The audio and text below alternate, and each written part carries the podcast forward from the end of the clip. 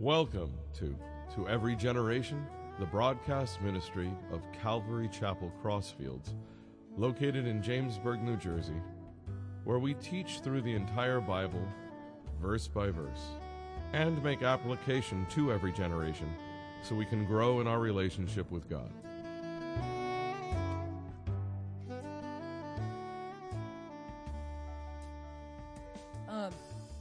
I've been in Latvia now for six years. When I first went there in November of 2010, it was only supposed to be a three month mission trip. But how many know that God likes to change your ideas? Yeah, and He did that. So for six years now, I've been serving in several ways in several ministries. Streaky School is a country school in the town of Streaky, and it celebrated 140 years. My job out there has been to lead morning devotions and um, and uh, uh, to be a teacher's aide and uh, just pretty much help wherever they need me to help them at. So, and uh, th- this past three years, we've switched over to uh, a style of teaching called the Montessori system, which is very hands-on teaching. And so, because of that, we're now getting students from around not only the countryside but also from surrounding towns and cities. So our school this year has enrollment of 100 students, which for a country school that's a lot of kids because the classrooms are only made for 15 students each. So so we're kind of maxing out. The Lord really continues to bless the school. The principal, Miss Dinah, um, she is an on fire Christian, and so we kind of are in cahoots with each other because a lot of the teachers um, are either atheist or they still practice the old Latvian pagan religion. And so, you know, they don't realize that we're praying for the school. In fact, there are times I'll take a whole bottle of Wesson oil and go to the school and walk around it and anoint every door of every classroom and pray over that school. And I really believe that God's hand is on that school and continues to be on that school because we have allowed God to come back to that school. You know, it's amazing. Doing morning devotions, we'll have scripture reading, worship songs, you know, 10 minutes to share the gospel. And in that 10 minutes, it really does affect the kids' lives. We have kids, first, second, third, fourth, who claim they're atheists, that they believe there is no God. And yet, we've seen the Word of God still affect them as well. God's word does not go out void. Amen. It does the job. So it's been neat how the Lord continues to to bless this school. While other country schools have closed, we have continued to be the miracle school that keeps going. Next slide, please.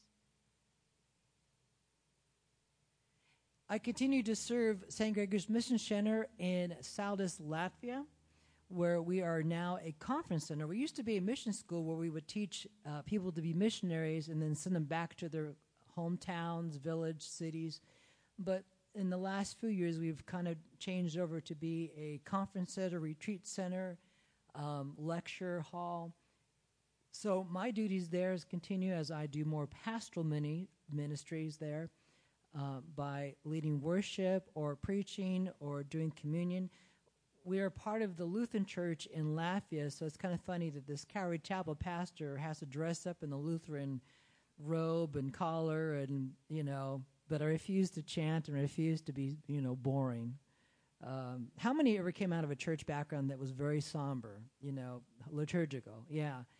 Well, when they have me as a guest, it's definitely not somber. So, you know, but it's been a neat door because I feel in many ways that I'm an evangelist to these Protestant churches that at one time used to be powerhouses. Uh, they used to be filled with people, wall to wall with people, but now these big, huge historic buildings that were built 1212 AD, 1400 AD, now they got maybe 20 people, maybe 50 the most. But most of them, you know, don't read the Bibles or nothing. They just kind of go whatever the pastor tells them. So I really encourage them, and I love when I can preach in their churches because I like to just stick to the Word of God and and just watch people get blessed and touched by the transforming power of the gospel. I also continue to minister throughout the country of Latvia and in Europe as well. In fact, next slide, please. This past year, the ministry that I teamed up with, East European Mission Network, sent me to do several English Bible camps throughout Eastern Europe. In the English Bible camp, for those who don't know, for one whole week, we are at a public school to teach conversational English, and we use the Bible as the textbook. Imagine trying to do that in America and see how, if you'd be on the news, but it wouldn't be for a good thing, right? But here, we're invited by these former Soviet Union countries Slovakia, Latvia, Estonia, um, Russia to public schools. These are state funded schools to teach English, and we are allowed to use the Bible as the textbook. So for 20 years, we've been going into Russia, for 13 years into Latvia, for five years into Slovakia, and for I think another five or six years into Estonia. This coming year, we'll be going into Turkey and going into Albania, which are, are mostly strongly Muslim countries. But again, we're invited by the public school.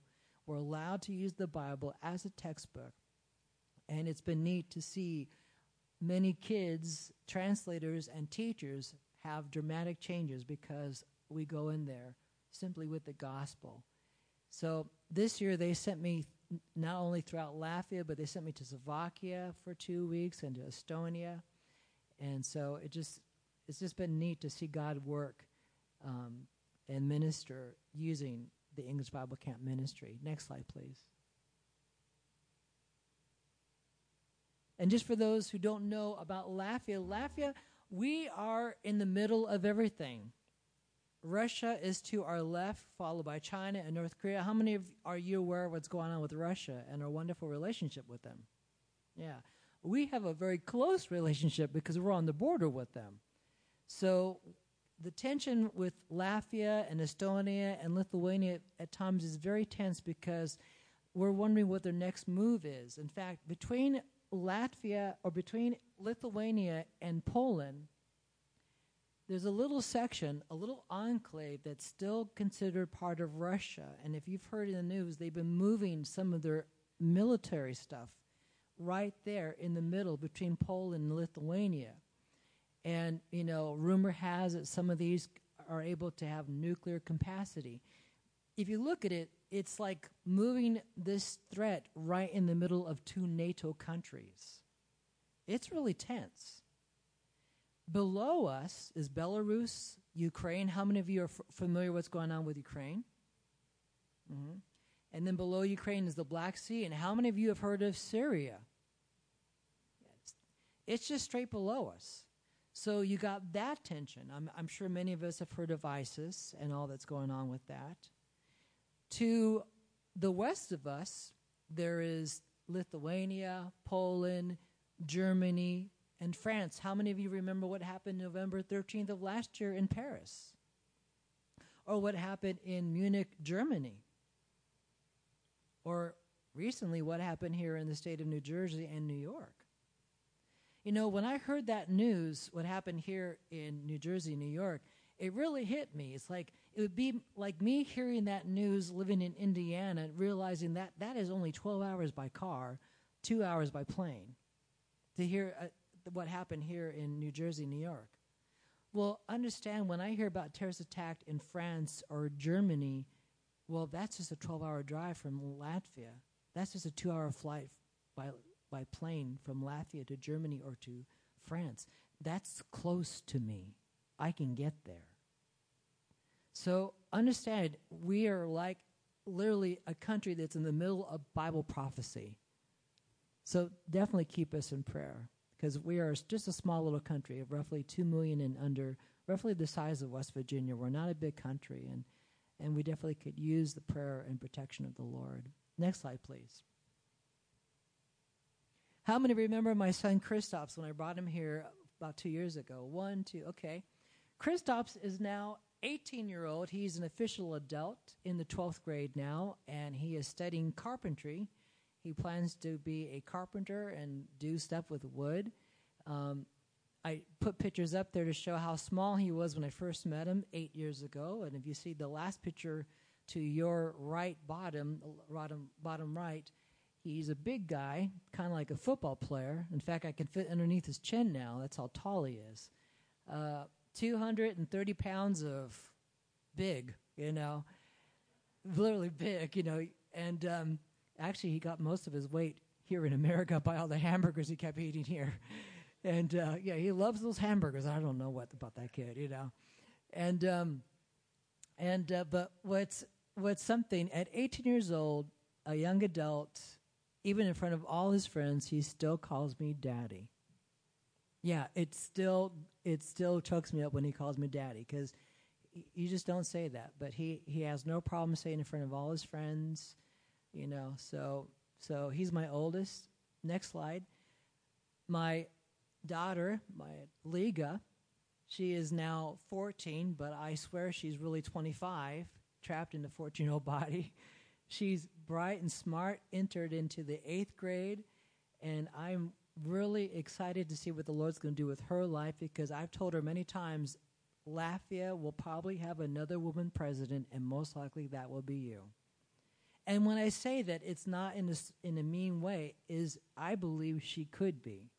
If not an ambassador, if not a translator, but she will be very great in serving her country. She is very gifted, very smart, and has me tied to her finger like every girl does with her dad's. And my unexpected surprise child, Mark, next slide, he is now 13 in his sixth grade. This past year, he improved so much in school that the teachers were convinced he wasn't the same kid. They called me into the office, sat me down, and asked me, What did I do with this kid? I'm saying, Why? Because in September, November, you know, from September to November, he was rowdy, rude, obnoxious. His grades were C's and D's.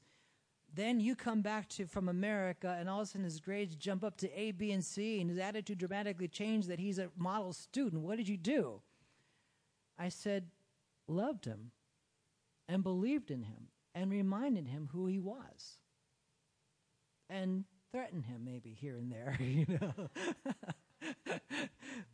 pretty much just got behind him and told him he can do it. And he took it to heart, and sure enough, the school are, is disbelieved they're just shocked at such a dramatic change that he has in his life. And so, so he's doing extremely well. Um, in fact, I talked to him today, and he's, you know, he's already counting down the days because he says he can't wait for me to come home. He says, you know, I'm struggling in school because you're not here. I said, well, no, what, that shouldn't be the, no, because when you're here, I know I'm safe, and I know that, you know, I know that everything's okay. In fact, what's funny, my oldest, remember my 18 year old, before I came to America, he actually sat down and begged me if I'd just cancel my trip and stay home. I'm like, why? He goes, because you've been so busy this whole summer. We didn't see you all summer. I want you home. Oh, you know, stab me in the heart. So that's what's been going on with my kids. Next slide, please. And uh, just been blessed to be part of this family. Next slide. In fact, last year, I came here and shared about how we needed a new roof because we had a roof that was built. This house was built by the Soviets back in 1962, and the materials they used were, you know, not that good. And our roof was made with asbestos, and it was falling apart. I mean, water was coming into the house, and our walls were getting mildew. And so last year on tour, many of you gave towards us getting a new roof. Next picture, please. And praise God, right before I leave to come to America, they got the new roof. So here's our new roof made out of metal. It's going to last way longer than our, our tile roof did. And I know that Mama Maya, uh, Krista Maliga's mom, is extremely happy because now she wants to remodel the inside of the house. You know, that's the next task. Next slide, please. This year, I'm raising support for winter clothes. My, all my kids have notified me that it's already snowing now in Latvia very cold, and so I'm raising money for for winter clothes, jackets and sweaters and so forth, as well as computers for Mark and Liga because you know technology is a wonderful thing. And before I moved and uh, before I moved to Latvia and began to help Chris and Maliga, their computer they used to have was Windows 98. How many of you still uses Windows 98? No. So we got a family computer, but Krista pretty much took over that one. So Liga and mom needs a new computer for them because all the schoolwork now is all done by computer. Same with Marcus; he needs a computer for his school. So that's the other thing we're raising support for, and also on there is our other needs that we need as well. Next slide, please. And out of all the ministries I've done in traveling throughout Europe and Latvia or here in America, Christop, Liga, and Mark still continue to be the greatest mission field the Lord has placed me in. People have asked me, you know, what's it like to be a missionary in Latvia? And I think the best illustration I've given is try planting a garden on concrete. See what happens you're going to have to get the pick and start hitting hard and break through before you can get to the soft ground. And it's going to take a long time and it's going to take a lot of work, sweat, and tears, but eventually you will get through to soft ground. That's what it's like to be a missionary in Latvia. So that's why I've been out there for six years. These three pretty much are the three reasons why I remain in Latvia because I have become a father to them. They call me dad, daddy, or old man. Christoph calls me half century already because I'm 50, and yeah, it's funny. And next slide. I, I wrote this song for my kids a couple years ago, and I put together this little collage, and then after that, I'll we'll turn into the word quickly. But this is a song I wrote for them called "I'm Here for You Now."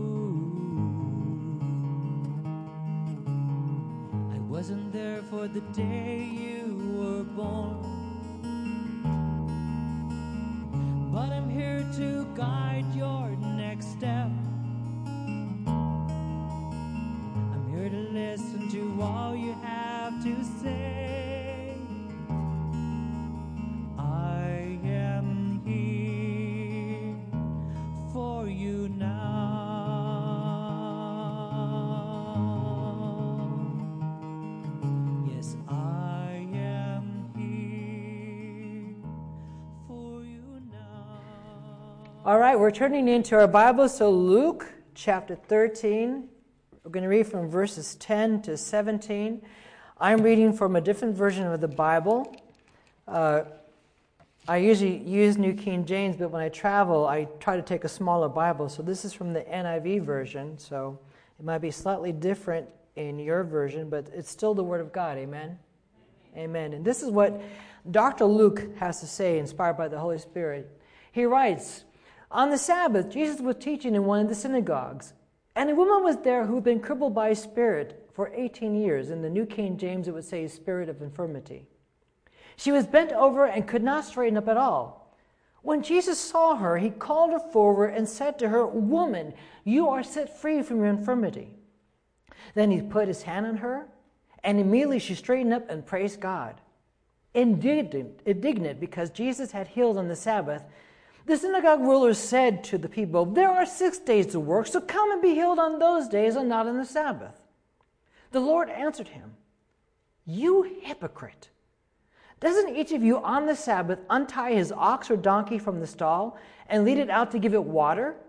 Then should not this woman, a daughter of Abraham, whom Satan has kept bound for 18 years long, be set free on the Sabbath day from what bound her? When he said this, all his opponents were humiliated or humiliated, but the people were delighted with all the wonderful things he was doing.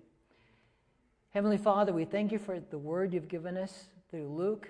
Holy Spirit, we ask that you would open our eyes and our ears to hear what you would have to say to us, that we can see Jesus clearly. In Jesus' name, the body of Christ says, Amen. Amen. Please be seated. Luke chapter 13, verses 10 to 17. I've entitled tonight's message, From Bondage to Blessing. From Bondage to Blessing. Starts off with verse 10 and says, On the Sabbath day, Jesus was teaching in one of the synagogues. How many know that we need to hear a word of the Lord today, tonight? You know, there are many churches now that have replaced God's word for the words of man, the words of philosophy. In my travels in ministry, I've been in ministry for over 30 years. I've been in itinerant ministry for in itinerant ministry for 25 years. And in churches that were I'm not the guest preacher, I'm just the music part.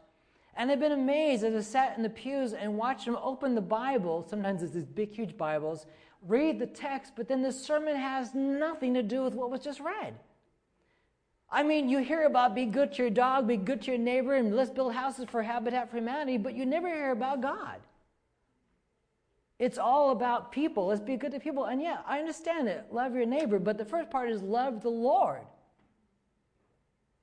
You know, you can't love people unless you got the love of Christ in you. But if you don't know the Lord, you don't, you're just giving out of nothing. You see, the Word of God, it changes our life. We need the Word of God to be spoken, preached, taught. And we wonder why, you know, the churches are just falling apart. If it isn't social gospel, then it's, I call it the gospel of gooey God and jello Jesus. You know what I'm saying? God is just so good. You know, your best life ever. You know, He wants you to be successful in your family, your job, blah, blah, blah, blah. Okay, it, you never hear about what Jesus says if you want to be my disciple, you must deny yourself, pick up your cross, and follow me, because you'll never hear that preached. You'll never see a book selling that million copies right away. But you hear about how to be successful, how to have a good family. And not that God's against that, He's not. But He's got His own standards. See, the Word of God is going to first offend us before it mends us. See, the writer of Hebrews says that God's Word is sharper than a double edged sword. It's going to pierce heart, soul. It's going to, how many know when you read God's Word, it sometimes gets you? You know, how many ever like to be told they're wrong? No, right? Especially if it's a best friend of yours and they tell you you're wrong. How many of you like to look at that friend and you wish you can hit him? Let's be honest here. And yet, God, who's closer than a friend, closer than a brother, his word's going to first tell us something that we may not like. Here's my standards. Here you are. Something's wrong. We may not like hearing that. We may not like hearing that God's got standards and, well, we have our own, but they don't match. So God's word might first offend you before it can mend you. But if we allow God's word to work into our hearts, to get out the gook that might be in our hearts, soon he brings us up to his level. He, God's word will convict us, God's word will challenge us, God's word will correct us, God's word will comfort us. God's word will conform us to the image of Jesus. You know, to be a Christian, the word Christian means to be like Christ, reflection of Christ. And yet, there are so many people that name the name of Christ, and yet their actions, I don't see Christ in them. Paul says, Imitate me as I imitate Christ, follow me as I follow Christ. We are supposed to be so filled with Jesus that when people see us, that's what they see is Jesus gooing out. In fact, one of the biggest compliment I've had from my kids was Christoph when he looked at me one time when he was about 13 or 14 years old, and he said, You know that Jesus guy you talk about? What we hear at devotions? I said, Yeah. You act like him. And to me, that was the highest compliment I've ever gotten. So here are the people in the synagogue. Now, you have to understand the synagogue, it was maybe a building like this. The men and the women were never together. The women were on the outside, where the men were in the middle. When I went to Israel six years ago, I went into the great synagogue in Jerusalem, and all the men sat in the middle and in the center, and the women were in the balconies. They didn't sit together. Back then, the women were kind of on the outskirts. But imagine the synagogue packed with people, wall to wall people, because they wanted to hear Jesus speak. Because when he spoke, he spoke with power, he spoke with passion, he spoke with authority. In fact, here he is fulfilling what Isaiah wrote many years ago that said that people should be taught by God himself. And how many know that Jesus is known as Emmanuel? God is with us. That here is God in the flesh, in Jesus Christ, teaching his word. That when he taught it, it just hit people right where they're at. So here's a synagogue full of people. And again, the women were on the outside. And yet Luke says that there was a woman who was bent over, crippled by a spirit of infirmity for 18 years. Now imagine, here this woman for 18 years was bent low. This is all she could do. Could you imagine walking like this for five minutes? Or walking like this for an hour? A day? 18 years? 18 years she is bent over. She is weighed down. And in the same way, sin can do that to us as well. If we allow sin to pile up on us, all of a sudden we start losing our focus from the Lord, and before we know it, we are bent down low, and all of a sudden we're able to see nothing but the ground. Here, this woman, she could not look up. 18 years she was in bondage. It's amazing what bondage can do to one's life, what addiction can do to one's life, because once it gets a hold of you, it will drag you down. It will be hard to bear. You will start to lose focus of who's in control, and all of a sudden you will be looking at the ground because that's all you can see because the weight of sin, the weight of bondage, the weight of addiction drags you right down to that's all you can see. But you know what? There is someone who can see what's going on, and that's Jesus Christ. Because remember, this synagogue was filled with people wall to wall people, men, men, men, and then outside women. But again, this woman was bent over, so most likely most people didn't even know she was there. You know, you might be here tonight in church thinking no one knows what's going on, no one knows I'm hurting, no one knows, but you know what? Jesus knows. He's aware of your situation. You might even come and put on a nice Christian smile. Praise God, hallelujah. I got my Christianese going. You know, as Christians, we have our little language blessed to be a blessing. God's good all the time, all the time God's good, you know, blah, blah, blah, blah, blah. And inside we could be hurting so bad, but you know what? We don't want anyone to know that we're hurting. God forbid people see that I'm not perfect. But you know what? Jesus already knows. He sees the heart.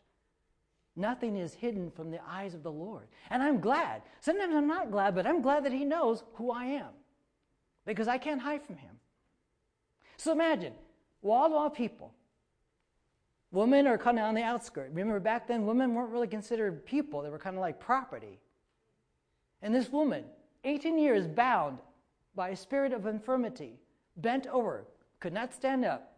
Most people probably didn't notice her. But Jesus did because Jesus called her out, called her forward. And he speaks these words that will liberate her Woman, you are free from your infirmity. He speaks those words now.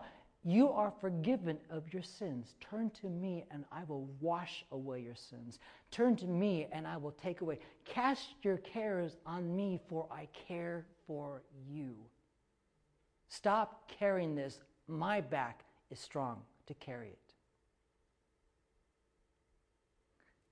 The Bible says that he reached out and with his hands touched this woman and she stood up straight. And she began to glorify, or in the new NIV version or the NIV version, she began to praise God. How many of you have ever had God do something so awesome that you just were ecstatic? Now, I don't think that she was quiet about it. I don't think she stood up and goes, Oh, thank you, Jesus.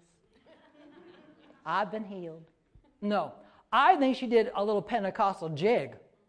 Hallelujah! Hallelujah! Which means praise the Lord or praise Yahweh. I think she was jumping around because she was delivered. She was able to stand up and see the King of Kings and the Lord of Lords. She was able to stand up because she was delivered from the bondage that kept her down. And when you and I have come to the Lord and He takes away the sin office, He takes the burdens office, and all of a sudden you're like, oh, wow, you are in control. I mean, can you not like join her and say, praise the Lord, hallelujah? You know, sometimes people get upset if us Christians get a little radical. Oh, they're fanatical. I remember when my mom got saved back in 1972, she went to her church going family. Understand, they were church going. You know, they went to church every Sunday, they had communion, they knew about God, but they didn't know God. How many know that? You can know the Ten Commandments, know the Apostles' Creed, you can quote, you know, all the church fathers, but you know what? Unless you know Jesus Christ, it ain't going to matter. Both my parents were raised in Christian school, raised in church, but knew nothing. And then when Jesus came into her heart, that woman changed so much. She became a prayer warrior every morning. She prayed for us to get saved. We got saved. Then she started talking to her church going family, and they looked at her like she was nuts. They just called her Holy Mary. And it got so bad that they didn't want her around. Every time we came to visit, my mom and grandma would be in one room, and all the pagans were in the other room. But it's amazing. Every holiday, Thanksgiving and Christmas, they would let mom come out of the room and ask to come and pray over the meal. It blew my mind. It's like, stay there, but you know what? For the prayer, let's get Mary to come out and pray for the meal. Anyone know what I'm talking about? Yeah, okay. You know, as Christians, when we have been set free, we just we, we have to talk about it. Now, my mom persevered. She got saved in 1972, and as years went on, 44 years later, that room full of pagans had begun to shrink because all of a sudden, one by one, they started joining her room. People that they thought would never walk through the door of a church. There was my Aunt Clara. She was mean as all get out. We called her motorcycle mama. no, no, she chain wallet, short, short hair, t-shirt. She walked. She acted more like a guy. She gets radically saved. First of all, my mom is very feminine long hair, makeup, dresses. Aunt Clara was a dude. She started witnessing to her, talking about what God has done in her life. And Aunt Clara's hardened heart began to break, and she opened her heart to the Lord, and all of a sudden, everyone was shocked because she started going to church, started getting into the Word. All of a sudden, Aunt Clara began to add a little makeup. She began to wear blouses. She began to grow her, grow her hair out a little bit, and everyone was completely just, whoa. Then there was my uncle, Party Hardy Raymond. I mean, a bottle was always in his hand. In fact, he loved drinking so much, he named his last daughter Brandy after the drink, Brandy. My mom witnesses to him. He comes to church, he gets saved. The room starts shrinking. Then there's this person and this person. And all of a sudden, right now, we're down to just two. They go to church, but they don't know Jesus. Now it's amazing when, when the Lord does something dramatic, dramatic in our life, it's going to affect us. It's going to come out, yeah? we, we're just going to have to talk about it. And we need to talk about it. Look at our world. Look at our country. Our country needs to hear good news.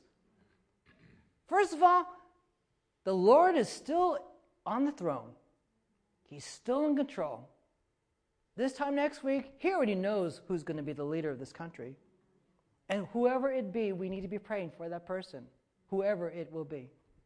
Remember, when Paul wrote to be praying for leaders of your country, Nero was ruling at that time, and Nero was no friends to Christians. Just a little encouragement there. So, yeah. Remember, I get to leave the country, so I get to watch everything from a distance, you know. So, here's this woman praising the Lord. The people are excited. And then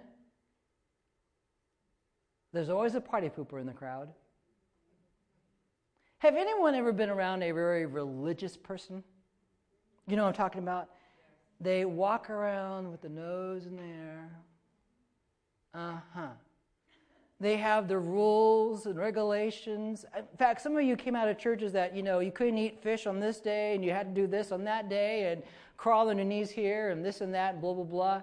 And all you got was bloody knees and you hated fish, you know, so. Here comes a religious man who kept all the religious rules. And wanting to show how religious he was, he stood up and says, There are six days to do work. Come on those days and be healed. religious man. You know what's funny? Back in Jesus' day, the day of Sabbath, which God meant to be a day of rest, ended up being a day of stress because you had so many rules to keep on that day of rest. You can't do this, you can't do that, you can only walk so far, you can't do this. I mean, it wasn't a day of rest. You were stressing out. Am I going to break the Sabbath or not? So here's this religious man trying to keep his religion up. You can't do this, you can't do this. Remember, the Pharisees and Sadducees, the religious system at that time, added so much to God's word that it was mostly man made. Because even Jesus says, You are preferring your doctrines of men over the Word of God. No different from today. There are churches and movements that prefer to hear the leader of that denomination than God's Word. So imagine, here comes this religious man trying to show off, well, you know, this is the way we're supposed to do church. And I can see Jesus, he just healed this woman. She is just praising the Lord. She is glorifying the Lord because the Lord delivered her. And Jesus turns to this Pharisee or this religious leader, religious leader, and just says, You hypocrite! You take your ox or your donkey, you untie them and lead them to the water. And yet, this woman, a daughter of Abraham, notice that Luke said that, daughter of Abraham this daughter of Abraham, who's been bound for 18 years, should she not be set free on this day, the day of rest?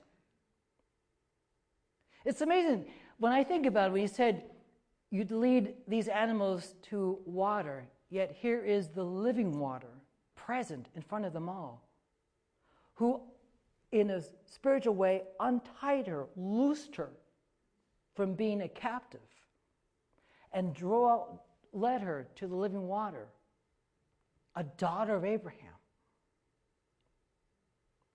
That, brothers and sisters, is available to us now. Some of you might feel like that woman. Maybe there are you're under the weight of sin. You feel like, you know, I've done this, I've done that, you know, and, and it's eating you up.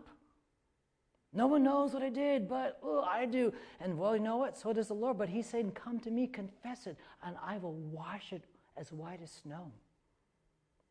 I can purge it from you. Some of you are carrying the weight of guilt or shame. The Lord is saying, No, cast it upon me. I care about you, I'm concerned about you. Some of you are carrying the weight of worry and fear. And He's telling you right now, do not fear, for I am with you. Don't be afraid. I am your God. I will strengthen you and I will uphold you with my right hand.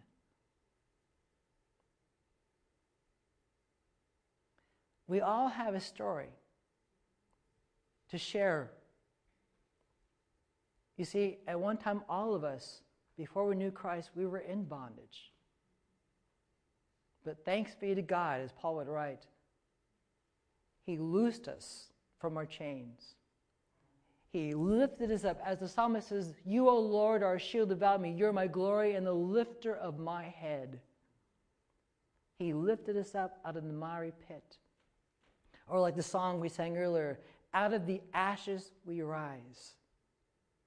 Some of you, your life was devastated by circumstances or by sin, and yet God, in His love and mercy, reached out and lifted you up. Some of you are, could probably say, Wow, a year ago, my life was completely different. 10 years ago, 20 years ago, and yet, because of God, here I am. From bondage to blessing. I pray that as we go out from this assembly, that we would be like that woman praising God, even if people think we're whacked out. Or even if we run into our, family and friends that are religious, that they would see the good things God has done. You know, I would, in closing, I would like to, for us to pray for our country.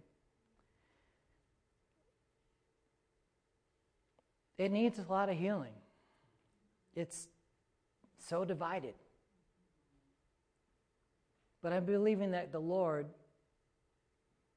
He's in control. It's a, it's a phrase I heard growing up God is still on the throne.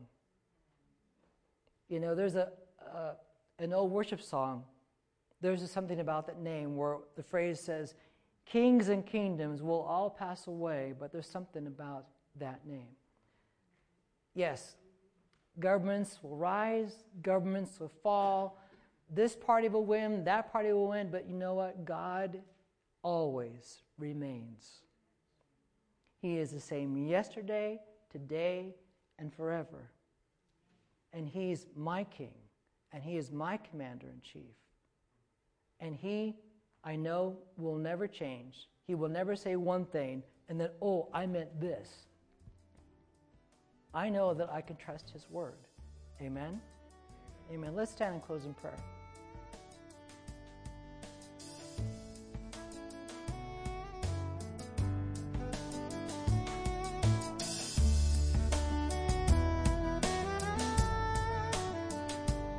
You've been listening to To Every Generation from Calvary Chapel Crossfields. We're located at 15 Half Acre Road in Jamesburg, New Jersey. We meet for Bible study Wednesdays at 7:30 p.m. and Sunday service begins at 10:30 a.m. On Sundays we have children's church for all ages in addition to infant and nursery care. You can find out more about the ministry here at Calvary Chapel Crossfields by going to cccrossfields.org. Thanks for listening and may God bless you.